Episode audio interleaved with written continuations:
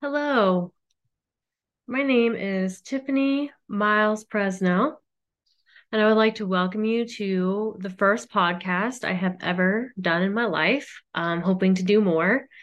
And the title of my podcast series is an educational podcast to increase public awareness of federal acts used for the genocide of Indigenous people exploring how these acts created an invisibility of Indigenous people and barriers for implementing new acts to protect them. So, I want to start with a land acknowledgement.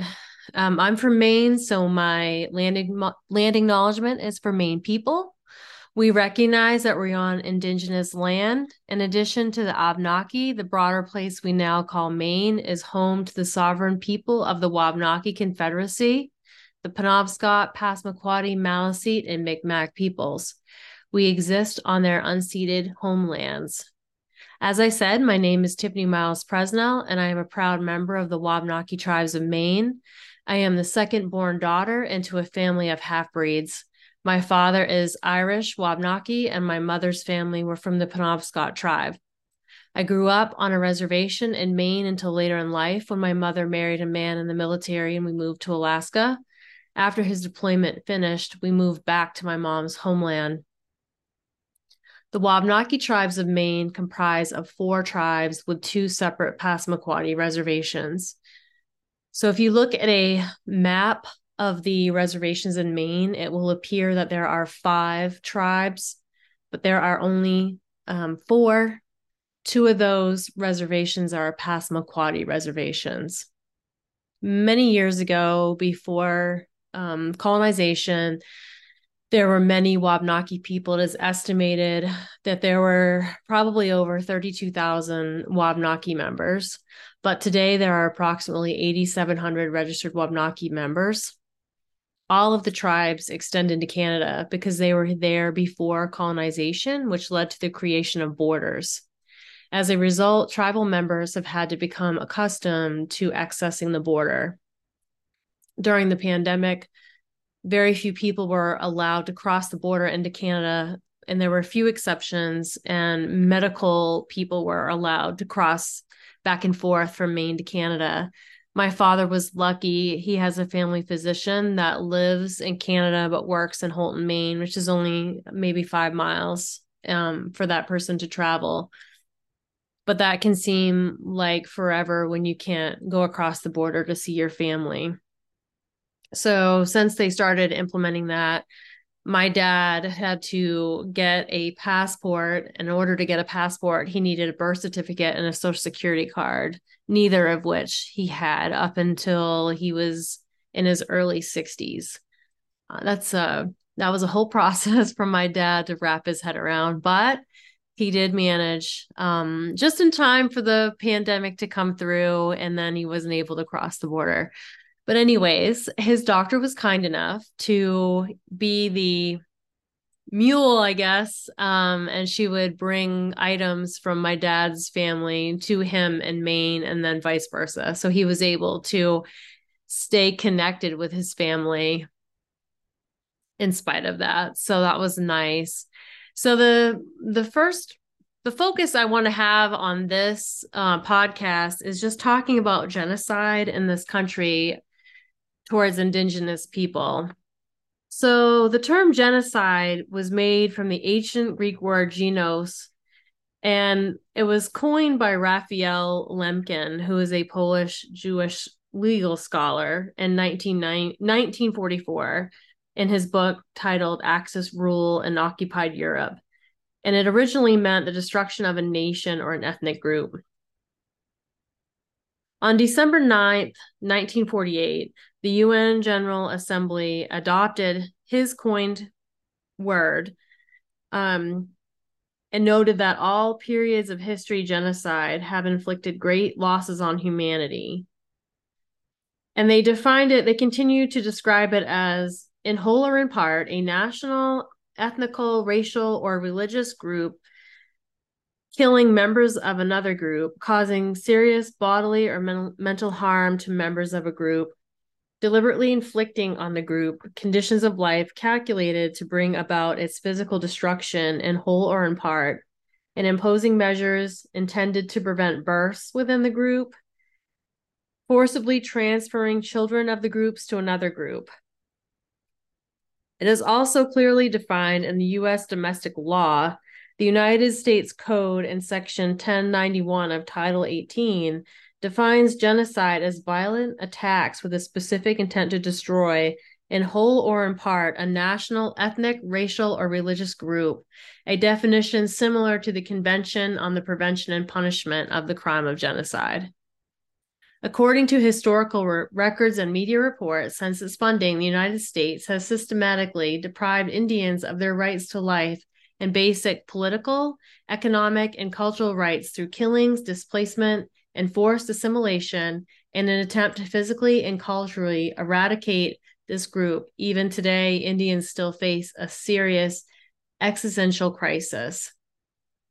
According to international law and its domestic law, what the United States did to the Indians covers all the acts that define genocide and indisputably constitutes genocide. The profound sin of genocide is a historical stain that the United States can never clear, and the painful tragedy of Indians is a historical lesson that should never be forgotten. So we have um, certain acts that were put into play for the genocide of Indigenous people.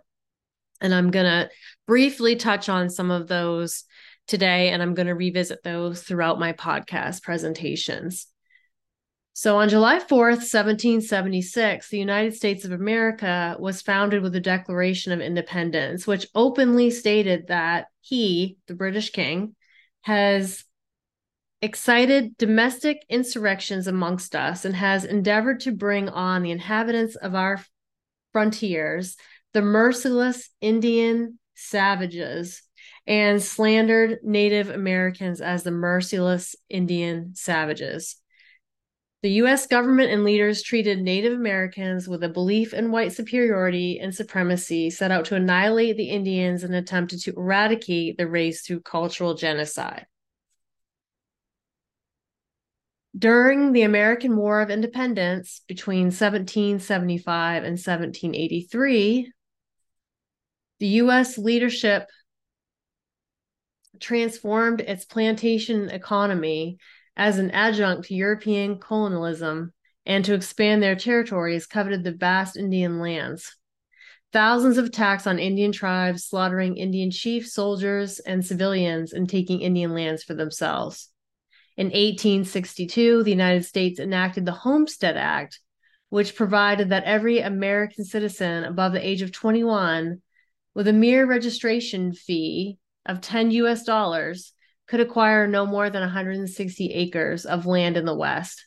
Lured by the land, the white people swar- swarmed into Indian areas and started a massacre that resulted in the death of thousands of Indians.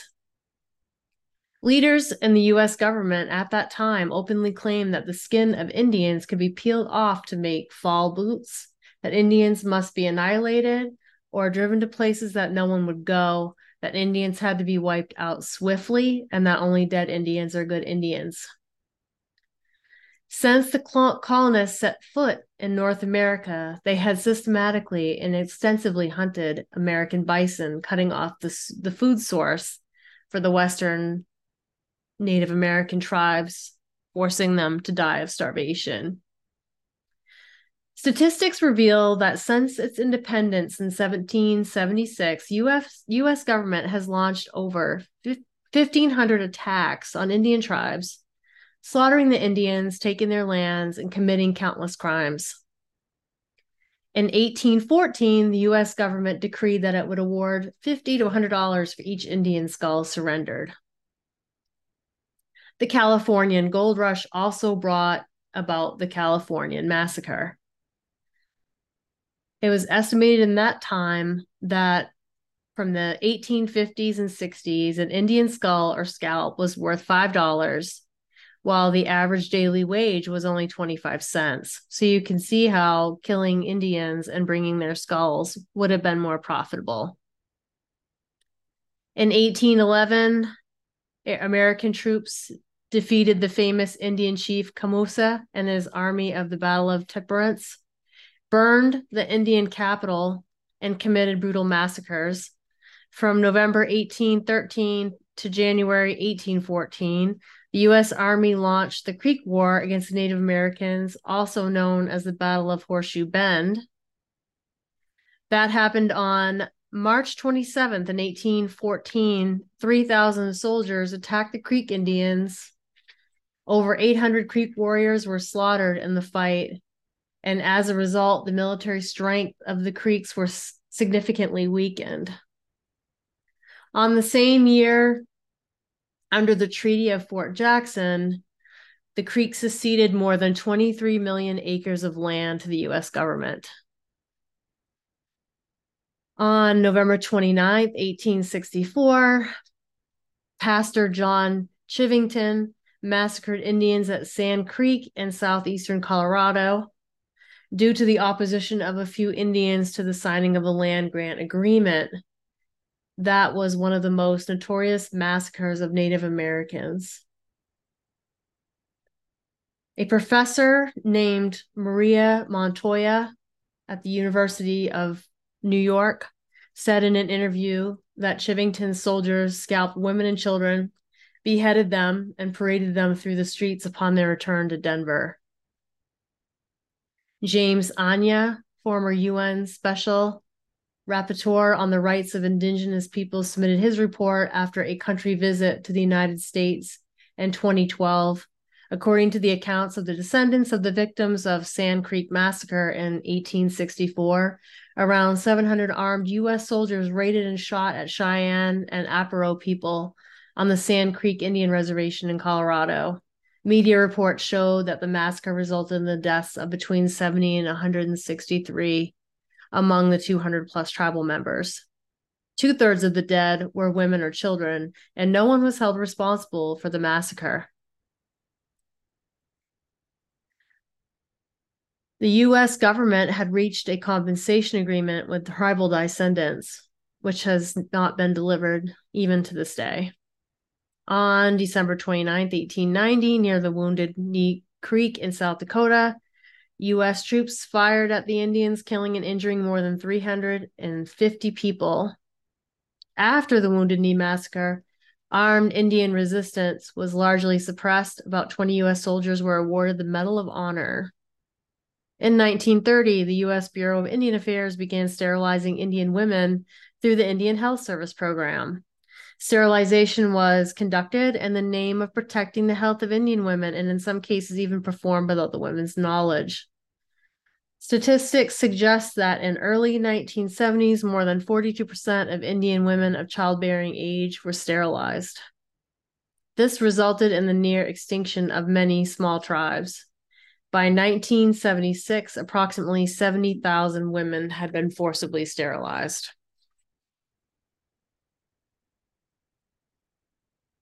In 1830, the United States passed the Indian Removal Act, which marked the institutionalization of forced relocation of Indians in the country. The act legally deprived the Indian tribes of the right to live in the eastern United States, forcing some 100,000 Indians to move to the west of the Mississippi River from their ancestral lands in the south. The migration began in the heat and continued through the winter with sub zero temperatures. This was later known as the Trail of Blood and Tears in 1839, before Texas joined the United States, the government demanded that Indians be removed immediately or face the entire destruction of their possessions and the extermination of their tribe. Back then, large numbers of Cherokees who refused to comply were shot and killed. In 1863, the U.S. military carried out the scorched earth policy that forcibly removed the Navajo tribe, burning houses and crops, slaughtering livestock, and vandalizing property. Pregnant women and seniors who fell behind during during their removal were shot and killed. In the mid 19th century, nearly all American Indians were driven to the west of the Mississippi River and forced by the U.S. government to live in Native American reservations.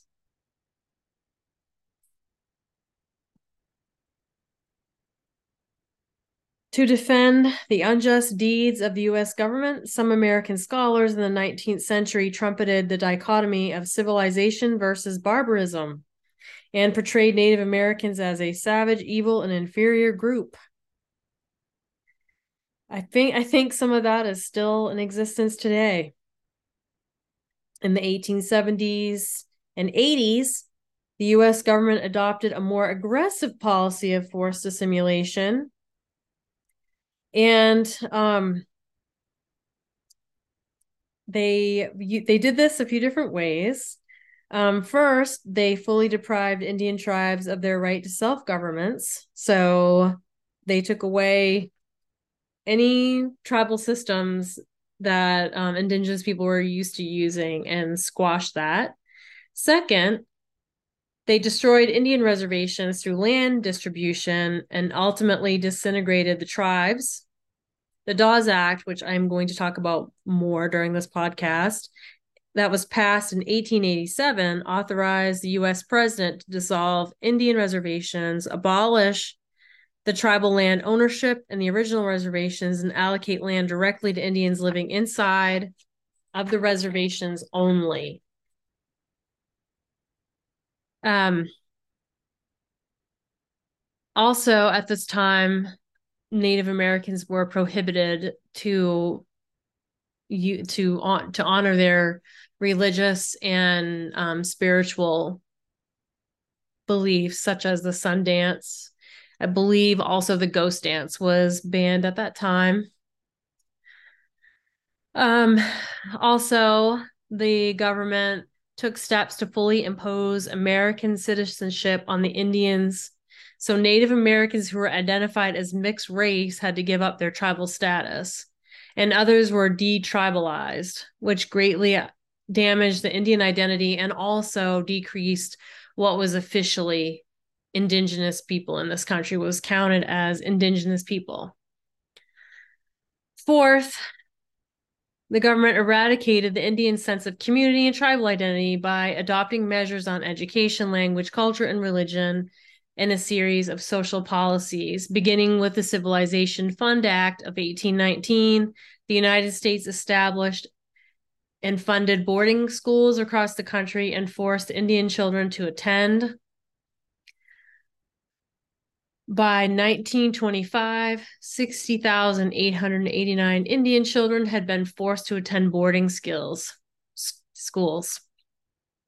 In 1926, 83% of Indian children were enrolled. The total number of students enrolled still remains unclear to this day. And this whole boarding school thing was guided by the idea of kill the Indian, save the man. The United States banned Indian children from speaking their native language, wearing their traditional clothes, carrying out any kind of traditional activities. They could not speak in their own language. They were not allowed to be Indian. Some of these kids died in these schools.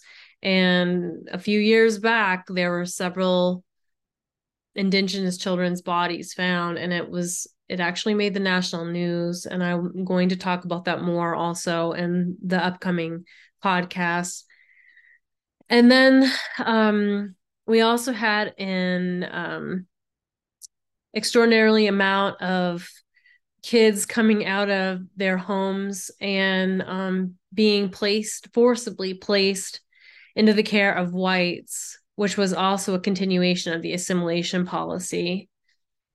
Those practices were not banned until 1978 when the Indian Child Welfare Act was passed. Um, I will I will say that later in further podcasts. I'm going to talk about this in great depth because I've done a lot of research in this area. And even after that law was passed, it continued to be violated. So there was a large drop in the population of indigenous people as a result of these laws and policies. Before the arrival of white settlers in 1492, there were 5 million Indians. Yet by 1800, the number plummeted to 600,000. And then, according to the US Census Bureau, the number of Native Americans in 1900 was only 237,000, the lowest in history. Among them, more than a dozen tribes um, were completely extinct, such as the Pequot Mohegan from Massachusetts. They were extinct. Between 1800 and 1900, the American Indians lost more than half of their population, and their, their proportion in the U.S. population dropped from 10.15% to 0.31%. Throughout the 19th century, while the US population grew, every 10 years, the Indian population experienced a decline. Currently, the Indian and Alaskan Native population accounts for only 1.3% of the total US population. Um, I also want to talk about in this um, first podcast the deteriorating living conditions of Indigenous people many people are not familiar with what life looks like on reservations. And i also recognize that that varies from state to state and in the tribe that you were visiting um, because some tribes have access to more resources. They're able to support themselves and even be profitable whereas other tribes are living way below poverty standards. Even probably i would guess less than what some third world countries citizens live like especially out west. Um so all of them were pushed most indians were pushed from the east to the west. So a lot of the indian reservations located in remote areas that were unfit for agriculture because the whites took the property that was profitable or would be useful for agricultural uses. So a lot of the tribes that are out west are scattered around and they're not in good places.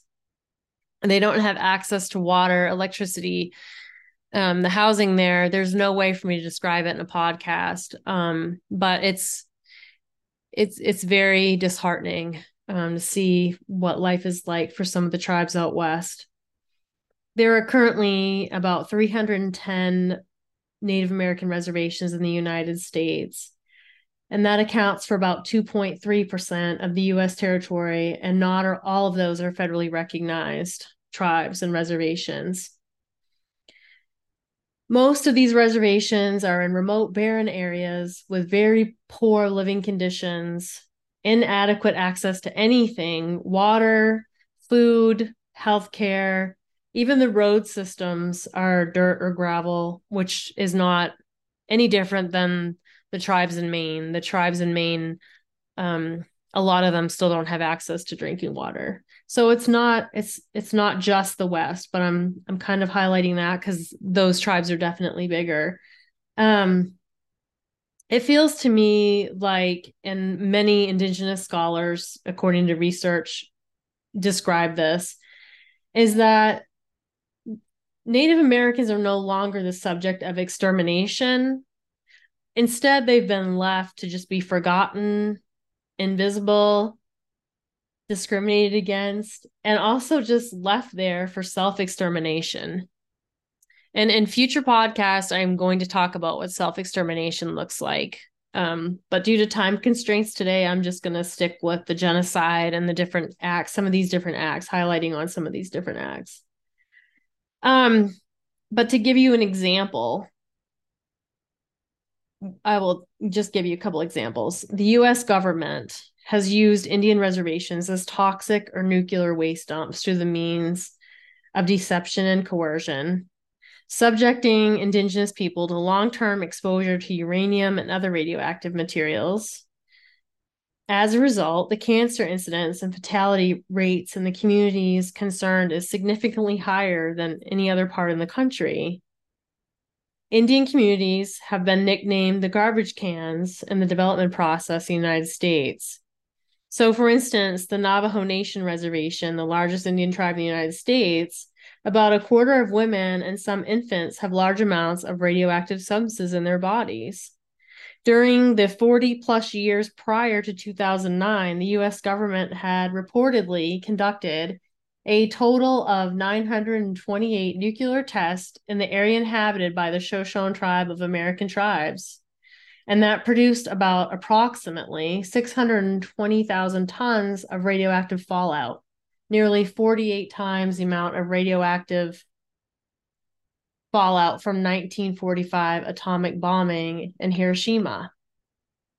Um, there's also a lack of social security so the life expectancies of American Indians is 5.5 years lower than that of average Americans, and the incidence of diabetes, chronic liver disease, and alcohol addiction are 3.2 times, 4.6 times, and 6.6 times as much as the US average, respectively. Academic studies have shown that among all ethnic groups in the United States, Indians have the shortest life expectancy and the highest infant mortality rate.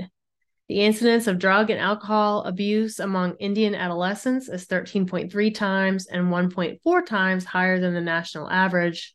The suicide rate is 1.9 times that of national average. The US government provides limited educational and medica- medical assistance to Indians. 99% of such assistance has gone to reservation residents, but 70% of the Indians live in cities and therefore cannot be covered. Again, I'm going to come back to this in a minute about how sovereignty works and how that impacts um, tribal people and indigenous people.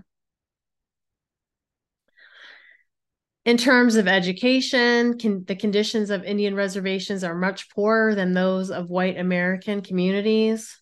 According to the 2013 through 2017 statistics, of the US Census Bureau, only 14.3% of American Indians held a bachelor's degree or higher. In contrast, 15.2% for Hispanics, 20.6% for African Americans, and 34.5% of white Americans. The Indian reservations are struggling with dilapidated schools and a shattered education system. The New York Times reported that only 60% of American student, students in the Wind River Reservation finished high school, while 80% of white students in Wyoming graduated from high school. The dropout rate in the reservation is 40% more than twice the state average of Wyoming. Many reservations in the barren land of the Midwest have been grappling with economic stagnation and have come become the poorest areas in the country. The poverty rate of some reservations has even surpassed 85%.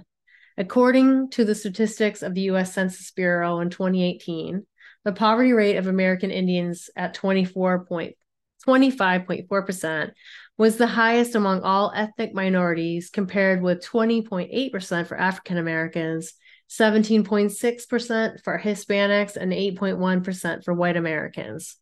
The median income of American Indian families was only 60% that of white families.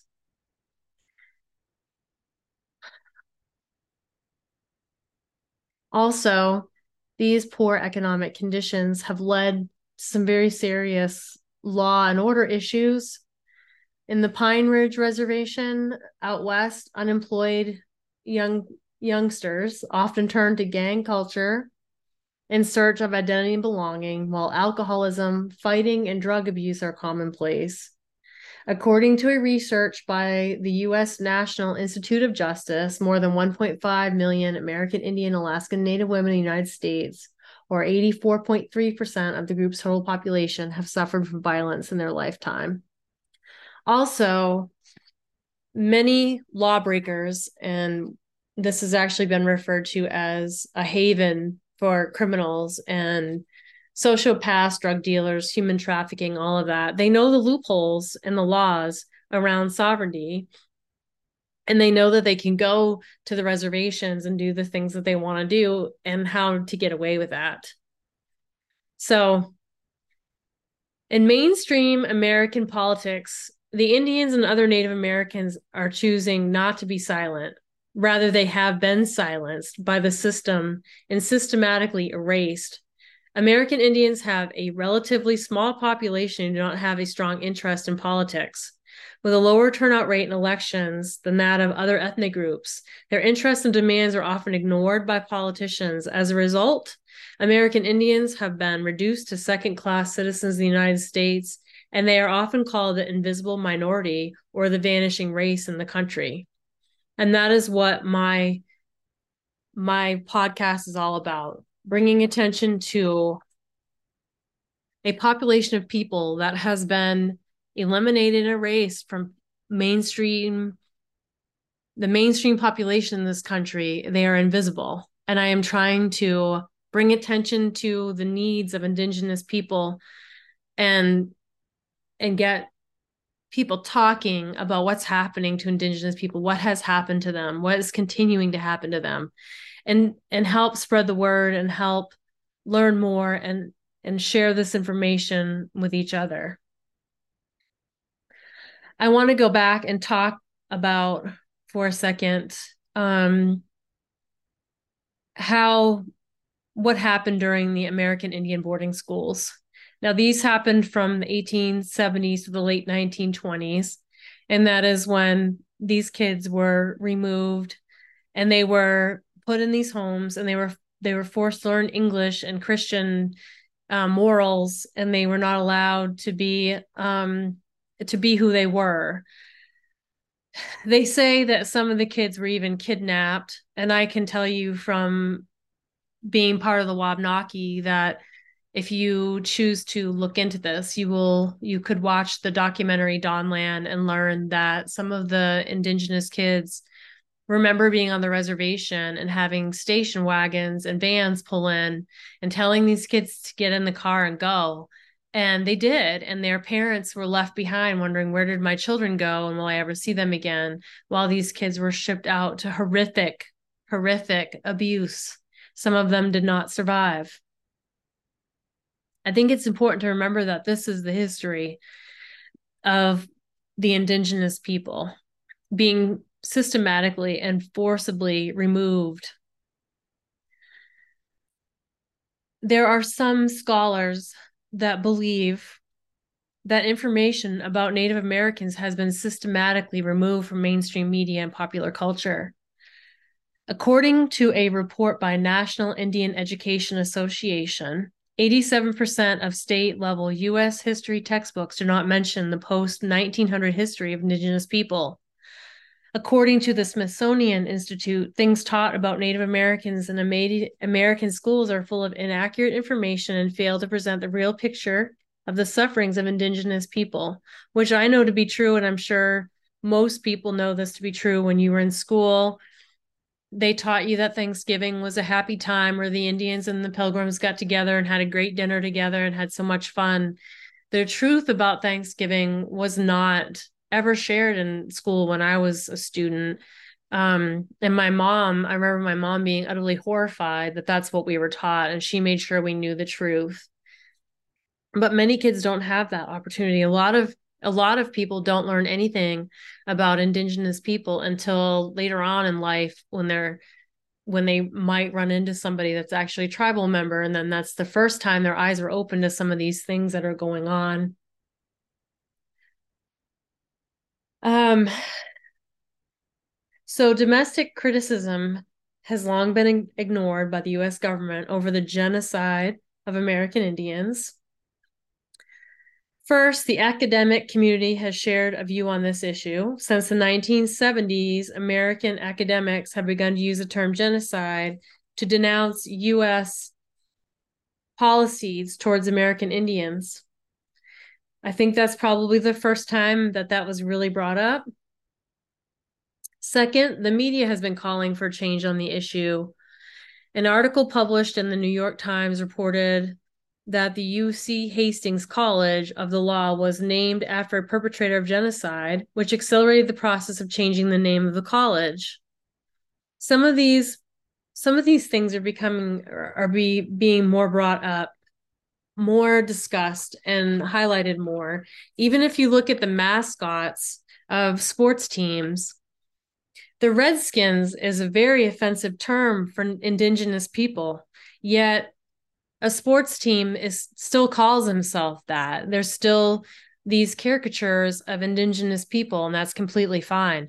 I do not know of a minority group in this country that that happens to other than indigenous people. So I also I want to talk also a little bit more about the Dawes Act. I want to talk about how they decided who was indigenous and who they weren't. So the Dawes Act was also known as the allotment po- well, it's the allotment policy known as the Dawes Act. Um, that they the whole goal of that was to set out to decide who was indigenous and who wasn't. So this was decided by skin color. So they evaluated your Indianness. Non-indigenous people would determine by looking at people if they were Indian. Lighter skinned indigenous people were considered more capable of handling their affairs or were not seen as needing protection or assistance from the federal government. Eugenics was the focus here, and some anthropologists actually claimed they could tell who was indigenous and who wasn't based on physical characteristics. Only Native Americans who accepted their plots of, of land on reservations were told they would be allowed to become US citizens. The rest of the land was sold, as I spoke of previously, and not to Indigenous people. Indigenous people were then expected to enroll in whatever tribe they were assigned to. Now, this was an impactful process because it continues to impact Indigenous people still today. What does it mean to be registered with a tribe or to be on a tribal enrollment? And how has this impacted the gen- genocide of Indigenous people? I will explain that now. Tribal rolls are an enrollment process that was not created by indigenous people it was created by white policymakers and it was developed after the civil war when it became federal policy to remove indigenous children from their homes and communities and send them to residential settings so all tribal members are expected to be enrolled with the tribe that they were actually assigned to so if you have, for example, if you have a father who is Maliseet and you have a mom that is Penobscot, you can't enroll on all of the tribes. You have to enroll in one, even though it's under one clan. Why? And that that just blows my mind because you're the person is actually a Wabanaki person, and they shouldn't have to choose which reservation they want to be enrolled in. Many of these tribes are required to have a blood quantum for enrollment. Often, even if the blood quantum is met without a family member on the tribal roll with documentation that proves this, the Indigenous person will be unable to enroll with their tribe. That means a lot to me. So, my half brother, we had the same father, but his mom did not put our dad on his birth certificate. So my brother did not find out that his that we we didn't even know about each other until about 10 years ago because his mom did not tell him who his real father was until he was an adult and he is unable to become a tribal member because he cannot prove who his father is so how that that just goes to show how that helps with genocide. So my brother should actually be on the tribal roll and he's not. So looking at the US Census, my brother doesn't count as indigenous, therefore there's one less indigenous person. And that's that's why that matters. Also, tribal members are given a card once they are on the tribal enrollment that verifies who they are and what tribe they are a member of. I am unaware of any other naturalized citizen in the United States who has to prove who they are and then carry a card around with proof of who they are. To me, this is an outward display of racism. And I don't understand why Indigenous people have to prove who they are. Well, I do. It's part of genocide, but when are we going to stop this? What is it going to take to stop some of these things? Additionally, Indigenous people who cannot enroll with the tribe do not count in the census as Indigenous, hence, faster elimination of all tribal people across the country. Many Indigenous people are not on the tribal enrollment for various reasons. One, I just shared back in those days when our parents were younger, my brother and I, um, when our parents were younger, it was not it was not cool to be indigenous nobody talked about it people did not proudly proclaim their indigenous roots. I remember one of my friends, um, her father sat her and her siblings down when they were 18 years old to have this serious conversation with him. And she told me she remembers her heart sinking, thinking, oh my God, he's going to tell me he's dying or something. And all he wanted to tell them is that they were Micmac. But that was the severity of it. It was such a serious thing, and it was not a serious good thing. It was a brace yourself, kids. You're going to be horrified, but you're actually Micmac. And they knew they were Micmac. Um, but that's how bad it was considered to be indigenous in those days. So there's a lot of reasons why parents did not put their kids on the tribal enrollment. So now they're walking around uncounted for and they don't count as indigenous people. Um, and that all falls into the kill the Indian, save the man era.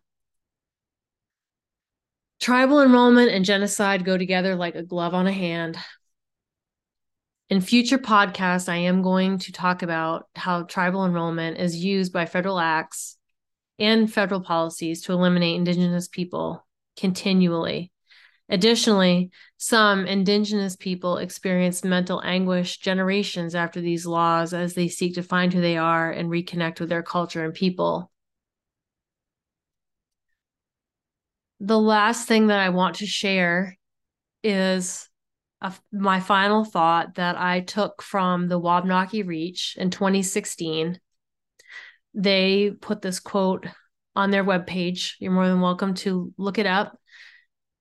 And they said, and this is about the Wabanaki tribes in Maine, but I'm sure that tribes across the country would relate to this. The collective traumas of colonization affected nearly 100% of Indigenous people.